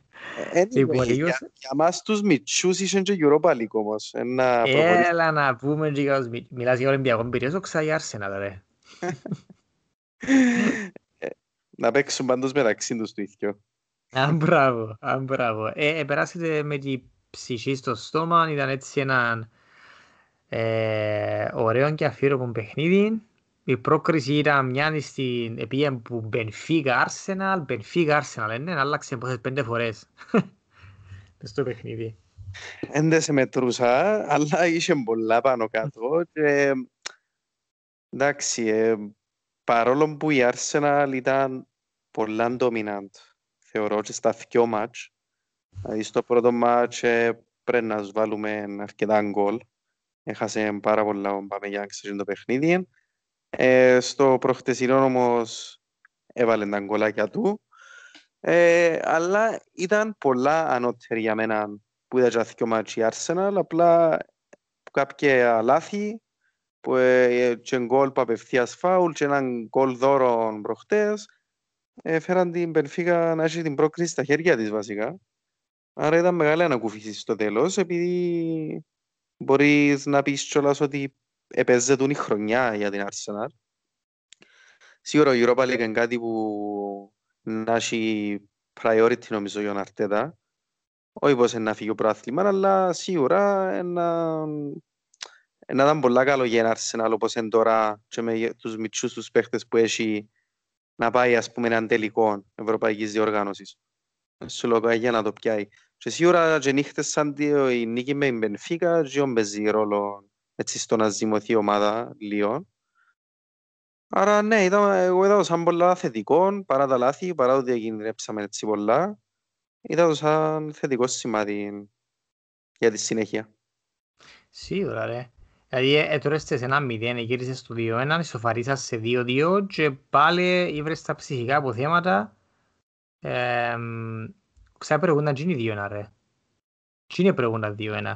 Και γύρισες το, ναι, ισοφαρίσαν ο Τιέρνι και Ναι. μετά... Ναι. Λοιπόν, ε, πολλά σημαντικό τούτο. Ε, και θα παίξετε τον Ολυμπιακό τώρα, που ο Ολυμπιακός απέκλεισε την Eindhoven με ήττα, έδερε 4-2 στο πρώτο μάτσο, έφαντες 2-1 στο μεταλληπτικό. Βασικά σοφάρισε στο 88 με τον Χασάν. Παπόλη είδα και εγώ Χασάν. Ε, εδώ για τους ακόμα δύο προκρίσεις στο 90. Μια με την... Με Arsenal που ήταν ρε. Πριν δύο χρόνια. Όχι. Ενώ Όχι, ο ναι, Λαραμπή ναι, που ήταν εκείνος. Ναι, ναι. Μπράβο. Αλλά εδώ και εσύ τον καζέτα γάμο το και ξέχασα τώρα, έχω να το βρω. Εδώ και τους ακόμα δύο προκρίσεις στο 90, 88 με 90 ε, ο Χασάν. Εντάξει, ας σου πω, είσαστε το ακλόνητο φαβορί για μένα. Ε, εν νομίζω να περάσει, να περάσει ο Ολυμπιακός που την Arsenal. Εγώ βλέπω σας στους, ε, στους 8. Έτσι εγώ το ίδιο νομίζω, αλλά πιστεύω είναι πολλά επικίνδυνη ομάδα ο Ολυμπιακός. Δεν το θωρώ καθόλου σαν καλή κλήρωση. Εξαναπόκλεισε μας και παλιά και ήταν πάλι έτσι πας στο τέλος και δεν ξέρω αν είναι που το βάλει ο Χασάν κιόλας. Αν είναι ένα μπουτσινά που λαλείς που μας ενίκησε... Στο Emirates. Πόσα μας Είναι ο ενίκησε; Λαραμπή, είναι είναι ο Λαραμπή, 2-1, που βάλει το Λαραμπή. El Arambi, εντάξει. Ξέρω χάσα. Εντάξει, οκ. Αλλά ε, Τέλος πάντων, είναι ομάδα που θωρείς την ότι κάνει προτούς έτσι μαγικές στιγμές μες στην Ευρώπη τα τελευταία χρόνια.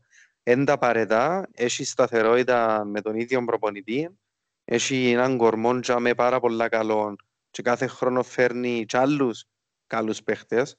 Δηλαδή η εντεκάδα του Ολυμπιακού τώρα είναι πολλά καλή, μια πολλά καλή ευρωπαϊκή ομάδα πιστεύω και νομίζω είναι πιο δύσκολο που ότι με την Benfica. πιστεύεις, οκ. Εντάξει, αυτό δεν ήταν εύκολο, αλλά νομίζω, εγώ νομίζω είναι πιο εύκολο που τη Μπενφίκα. In the end μπορεί να είναι, αλλά με την Μπενφίκα πραγματικά είμαστε πάρα πολλά τύχη. Ε, μπορεί mm. να ήταν 4-1 το πρώτο παιχνίδι και 3-0 το δεύτερο. Τώρα να δούμε. Διπλή αγώνες, δεν ξέρω να παιχτούν καν. Ε, ναι, λόγω του κορονοϊού. ε, Έχω είναι εντύπωση, έχω είναι εντύπωση ότι να παιχτούν κανονικά στα γήπεδα τους. Πιστεύω. Πάντως εχθές η Arsenal με την Benfica στο Καραϊσκάκης που έπαιξε. Ναι, ναι. Τώρα να δούμε με τα travel restrictions ε, που υπάρχουν. Ε, για φαβορή τώρα, δεν ξέρω, έχει καλές ομάδες μέσα το Europa League. Έτσι για να πούμε λίγο έτσι τα ομάδες ε, μήνας μέσα είναι η United που παίζει με τη Milan μεγάλο παιχνίδι τούτο είναι η Tottenham μέσα που παίζει με την Δυναμό Ζακρέπ είναι το Arsenal Ολυμπιακός μέσα, και μέσα ακόμα και η Ρώμα που παίζει με τη Σακτά ναι ρε. Μπορεί να δυνατόν ζευγάρι ο τελικός του, του Europa League. Φερώ και πολλές που είναι τις ομάδες που ε, ενώ διεκδικήσουν με νύχια και με τον διά επειδή διά προκρίση στο Champions League. Arsenal, η Tottenham, η Ρώμα, που η Ρώμα ναι. ακόμα παίζει θα η Champions League που είναι το πρόθυμα της, ε, της Ιταλίας. Άρα είναι ενδιαφέρον. Εγώ να ελπίζα να πάει μη τελικό, ας πούμε, και να, έχει, να μέσα και οι τρεις Αγγλικές. Να έχει πολύ φάση να γίνει έτσι. Αλήθεια. Θέλω τελικό Manchester Arsenal και ο Ζερέτε. Μακάρι. Λοιπόν, πάμε, τελειώσαμε καλό τα ευρωπαϊκά, να κλείσουμε καλό με, με Κυπριακό. Ε, ας για να πούμε ότι στην Κύπρο τελειώσε ε, ο πρώτος γύρος, τέλος πάντων, του η κανονική περίοδος ε, και μπαίνουμε στα playoffs, μπήκαμε βασικά από εχθές. Ε, απλά να πούμε ότι ε, τη βαθμολογία στη Σταγλία. Το πρώτο γκρουπ είναι Ομόνια ΑΕΛ, Απόλλων Ανόρθωση, ΑΕΚ και Ολυμπιακός. Και στο δεύτερο γκρουπ είναι Πάφος, Αποέλ, Δόξα, Νέα Σαλαμίνα, Ένωση Ερμής, Εθνικός και Καρμιόρισα. Ακούσετε το καλά του τώρα, δεν έχει, έχει πρόβλημα το μικρόφωνο μου ή η φωνή μου. Το Αποέλ στο δεύτερο γκρουπ. Το Αποέλ να παίξει με την Πάφον και με τη Δόξα και με τη Σαλαμίνα για να αποφύγουν υποβιβασμών. Κώστας ήταν ακόμα ξέπιασε καμιά καρδιακή. Όχι, περιμένω να δω πού το παίρνεις. Δεν παίρνω το που ποτέ, τούτο που είπα. Μπορεί κάποιοι φίλοι να εξαφνιαστήκαν που ας πούμε να έρχεψε άλλο τον πόρον γκρουπ και κάθε ώρα να ακούσουν από ελ, από ελ και πιένε, πιένε, έφτασα στην ΑΕΚ, έφτασα στον Ολυμπιακό. Πού είναι το από ελ. Ενώ ακούσαν το από ελ. Είναι στο δεύτερο γκρουπ το από ελ. Δυστυχώς για τους αποελίστες και ευτυχώς για τους υπόλοιπους είναι μια μαύρη σεζόν για τα Μποέλ και μια κατάσπρη για τις υπόλοιπες ομάδες του top 6. Ο αντι, αντιαποελισμός σας δεν έχει όρια. Απλά.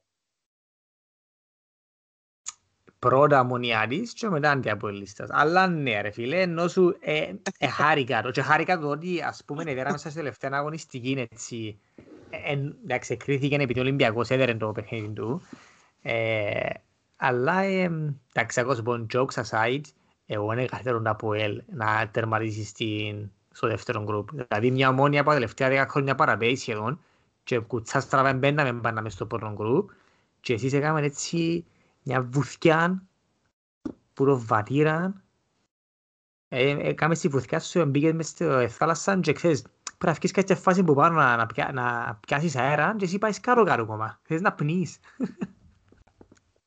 Φίλε, μην πειράζει. Μακάρι να ζερούμε στο κύπελλο.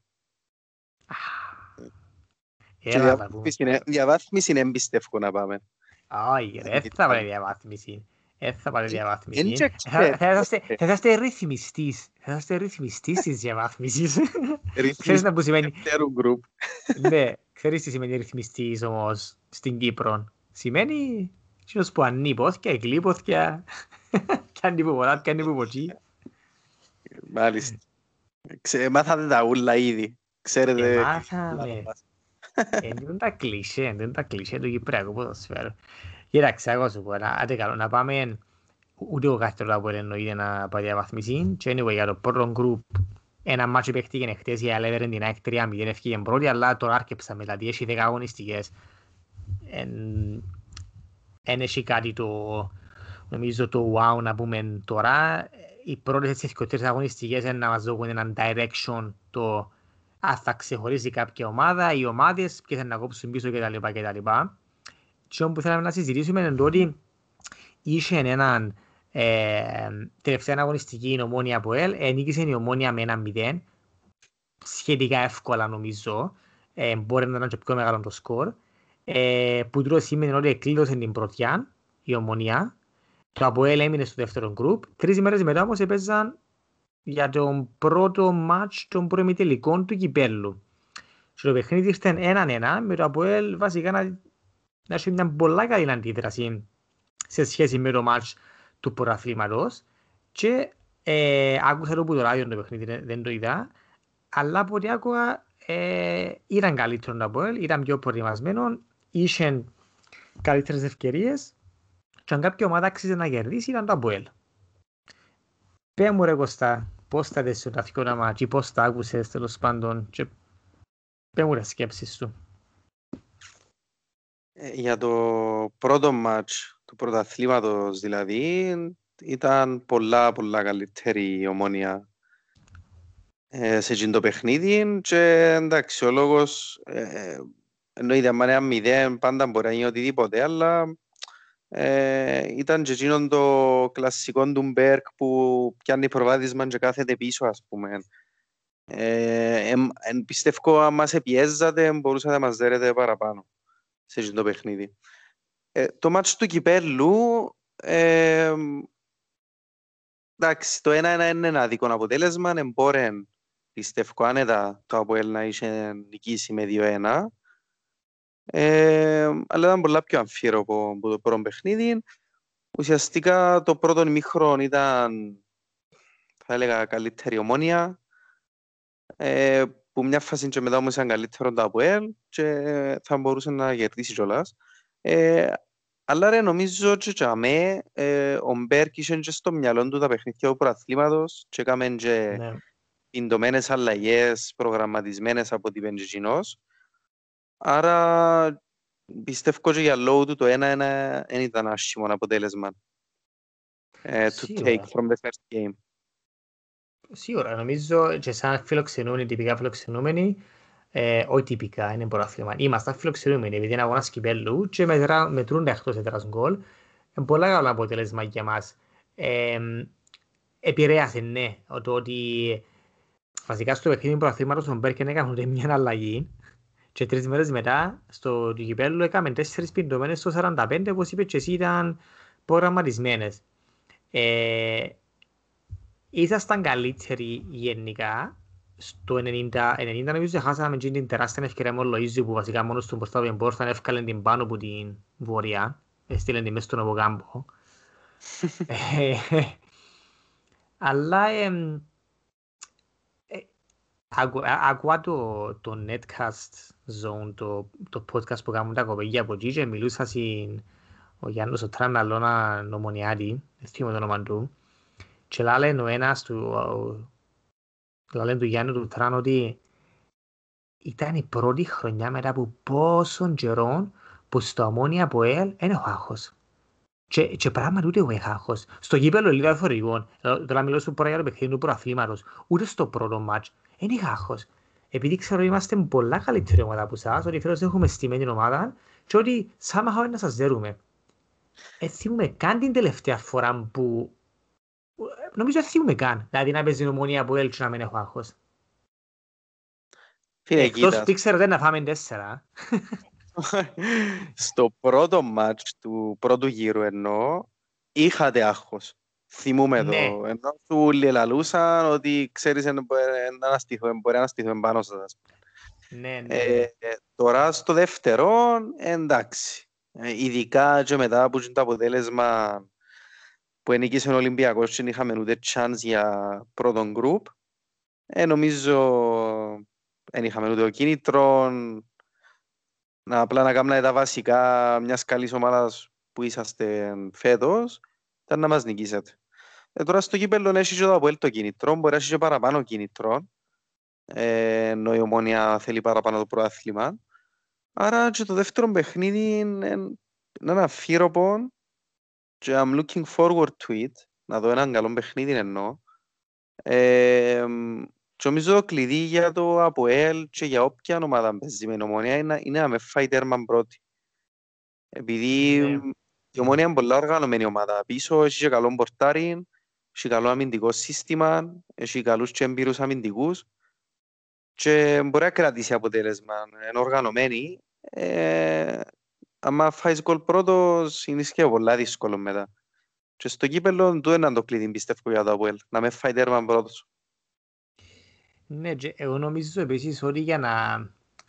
Δηλαδή, αν, αν, αν βάλεις τις και ομάδες και συγκρίνεις τις τώρα ε, για τον επαληπτικό και κατεβείτε εσείς full, κατεβούμε εμείς full και και ομάδες με full intentions, η, η αλήθεια εγώ νομίζω ότι η ομόνια να περάσει.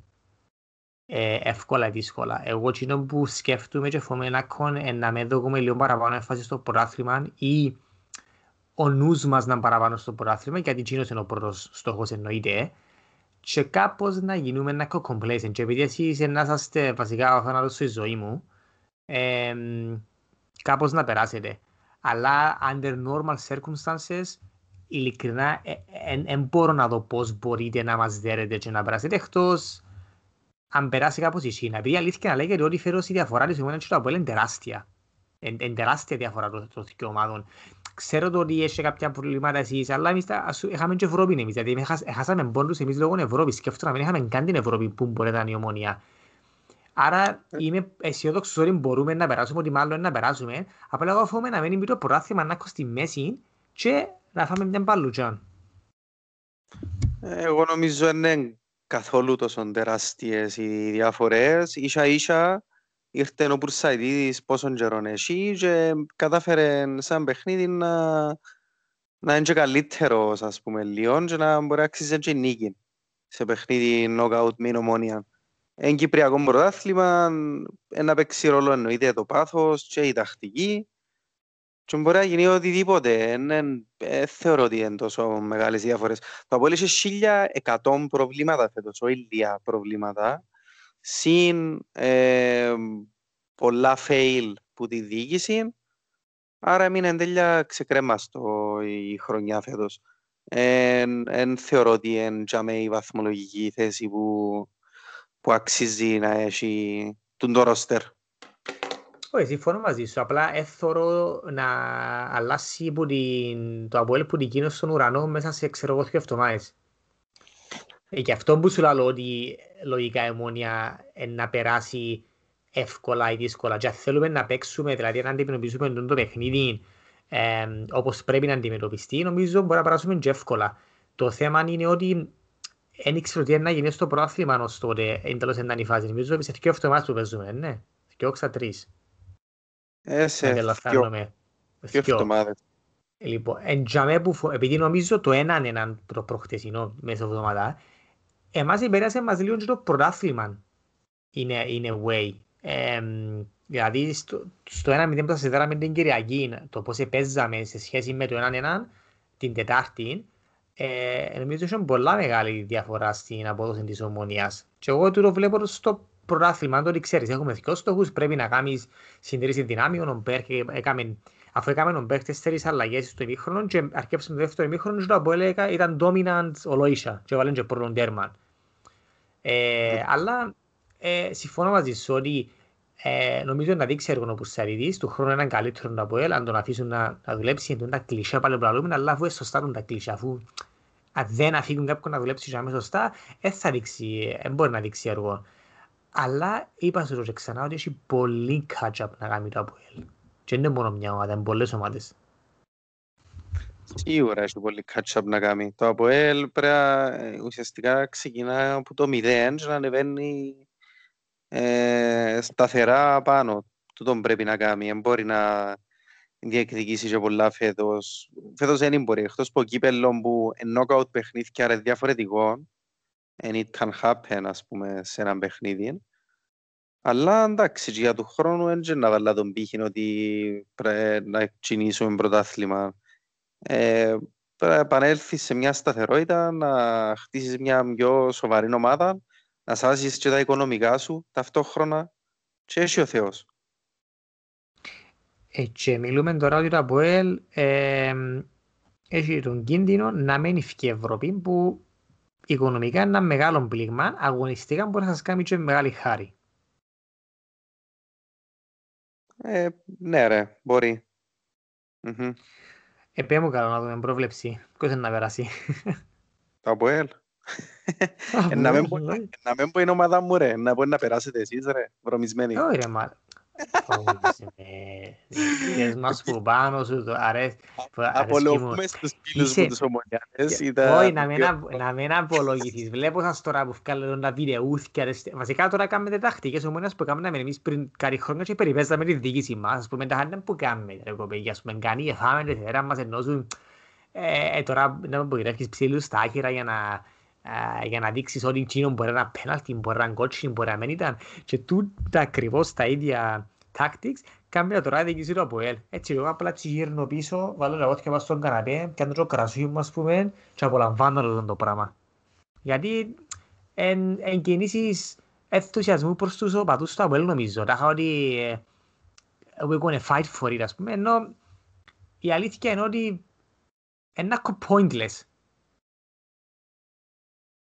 Άμα δεις τη διαφορά που έχουν και ομάδες... Όχι, είναι pointless. Είναι pointless βασικά, επειδή... Λοιπόν, μιλούμε τώρα όχι για το ήταν που κάνουν οι διοικήσεις και για εντυπωσιασμό για κάτι. Αλλά για παράδειγμα, έφεραμε το ΒΑΡ στην Κύπρο.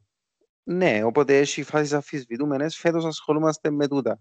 Άρα και σε ούνται παιχνίδια, ε, νομίζω είναι επικοδομητικό να το θεωρούμε είχε κάποιες φάσεις όντως που έπρεπε, θα μπορούσε, να μην που έπρεπε, δεν είμαι κανένας ειδήμονας, αλλά πιθανώς να έπρεπε να δει, να, να δεις στο βάρ τη φάση.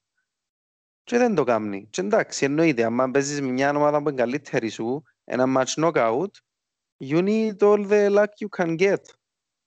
Σίγουρα. Αλλά πάλι, εγώ ένας στάδιο σε δύο φάσεις που ε, τέλος πάντων η διοίκηση του ΑΠΟΕΛ ε, πρόβαλε στα, στα social media. Η μια ήταν για ένα share, είσαι στα δυο μάτια νομίζω, ήταν μια στο ένα μάτσο μια στο άλλο. Ήταν για ένα sharing τάχα penalty πας στο Λέζαξ, που έτσι πας στο sharing του. Αλλά έμα πάρε μαλαγά, νομίζω ξέρεις για ποια φάση λάλο. Ήταν ανοιχτό το αριστερό του, το sharing το δεξί, το δεξί του ήταν, στο, ήταν κλειστό, εφάτσισε πας στο δεξί.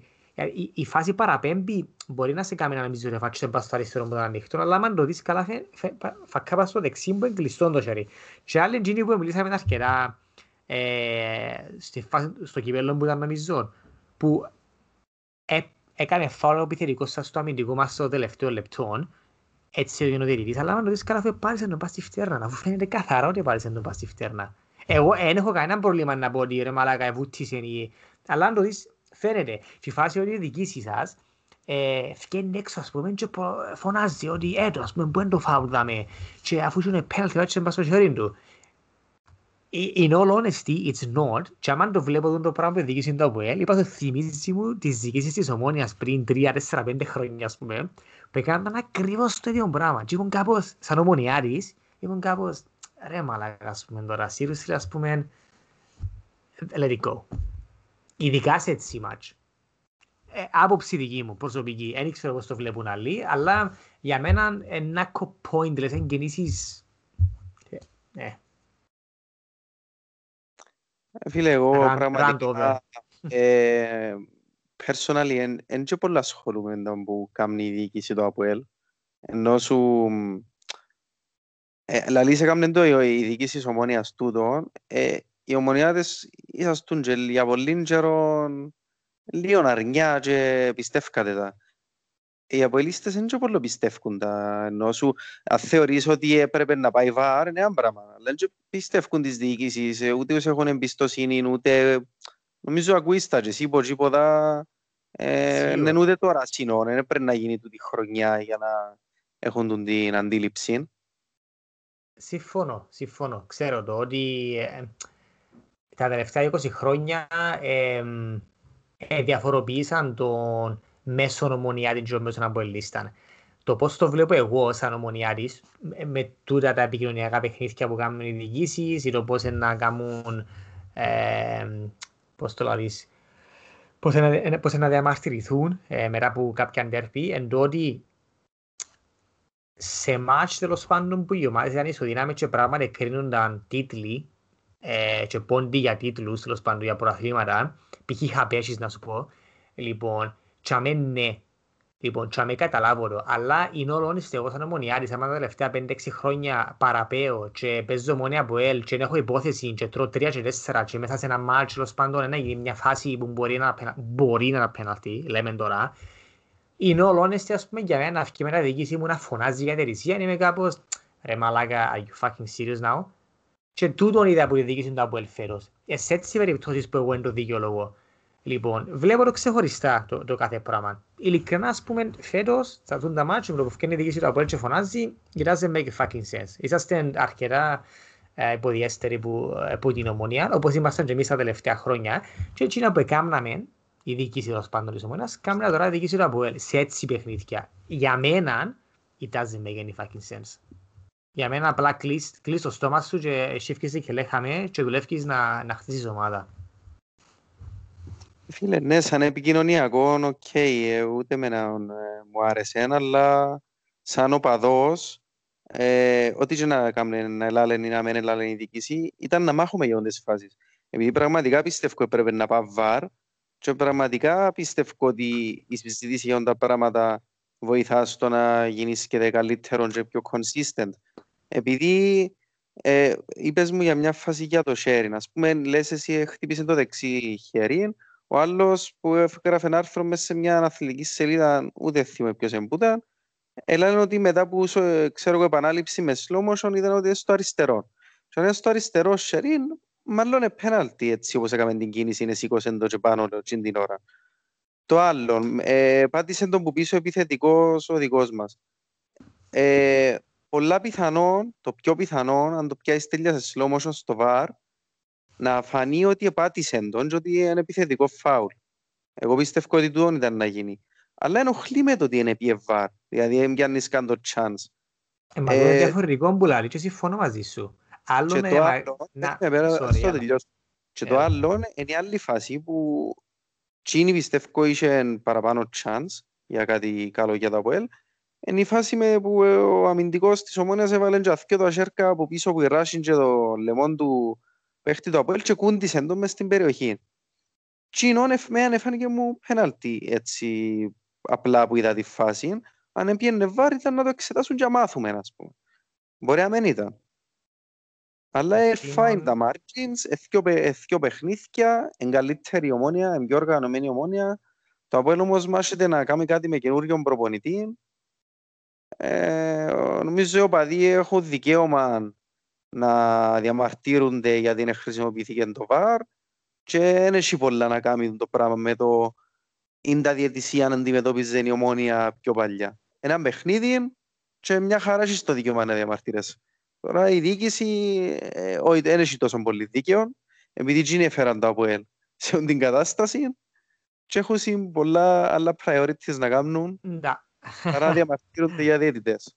Ακριβώς. Άρα εγώ συμφωνώ μαζί σου στο να διαμαρτυρηθείς για να πάει βαρ. Και διαφορετικά πράγματα. Άλλο να βγεις να πεις ήταν penalty, ήταν sharing, ήταν ή εν ήταν. Και άλλο να πεις γιατί είναι πια βαρ, έχουμε το technology, use it and then see if it was or it wasn't. Τούτο είναι ένα. Συμφωνώ μαζί σου.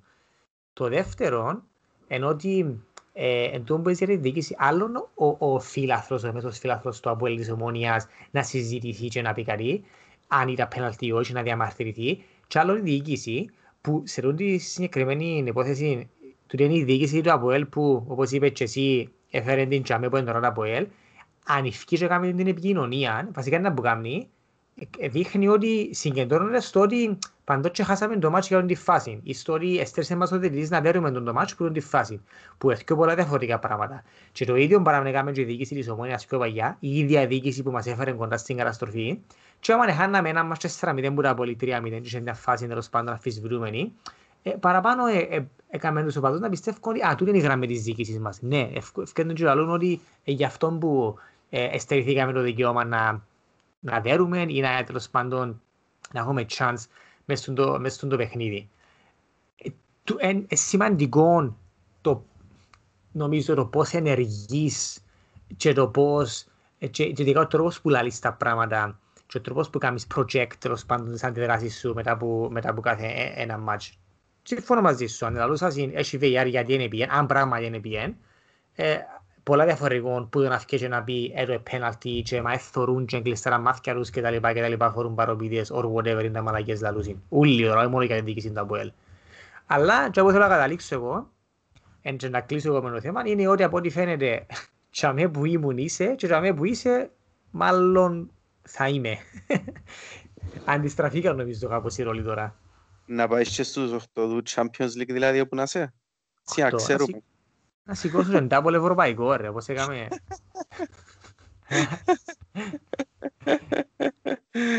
Ε, φίλε, εντάξει. Domestically, domestically μιλούμε.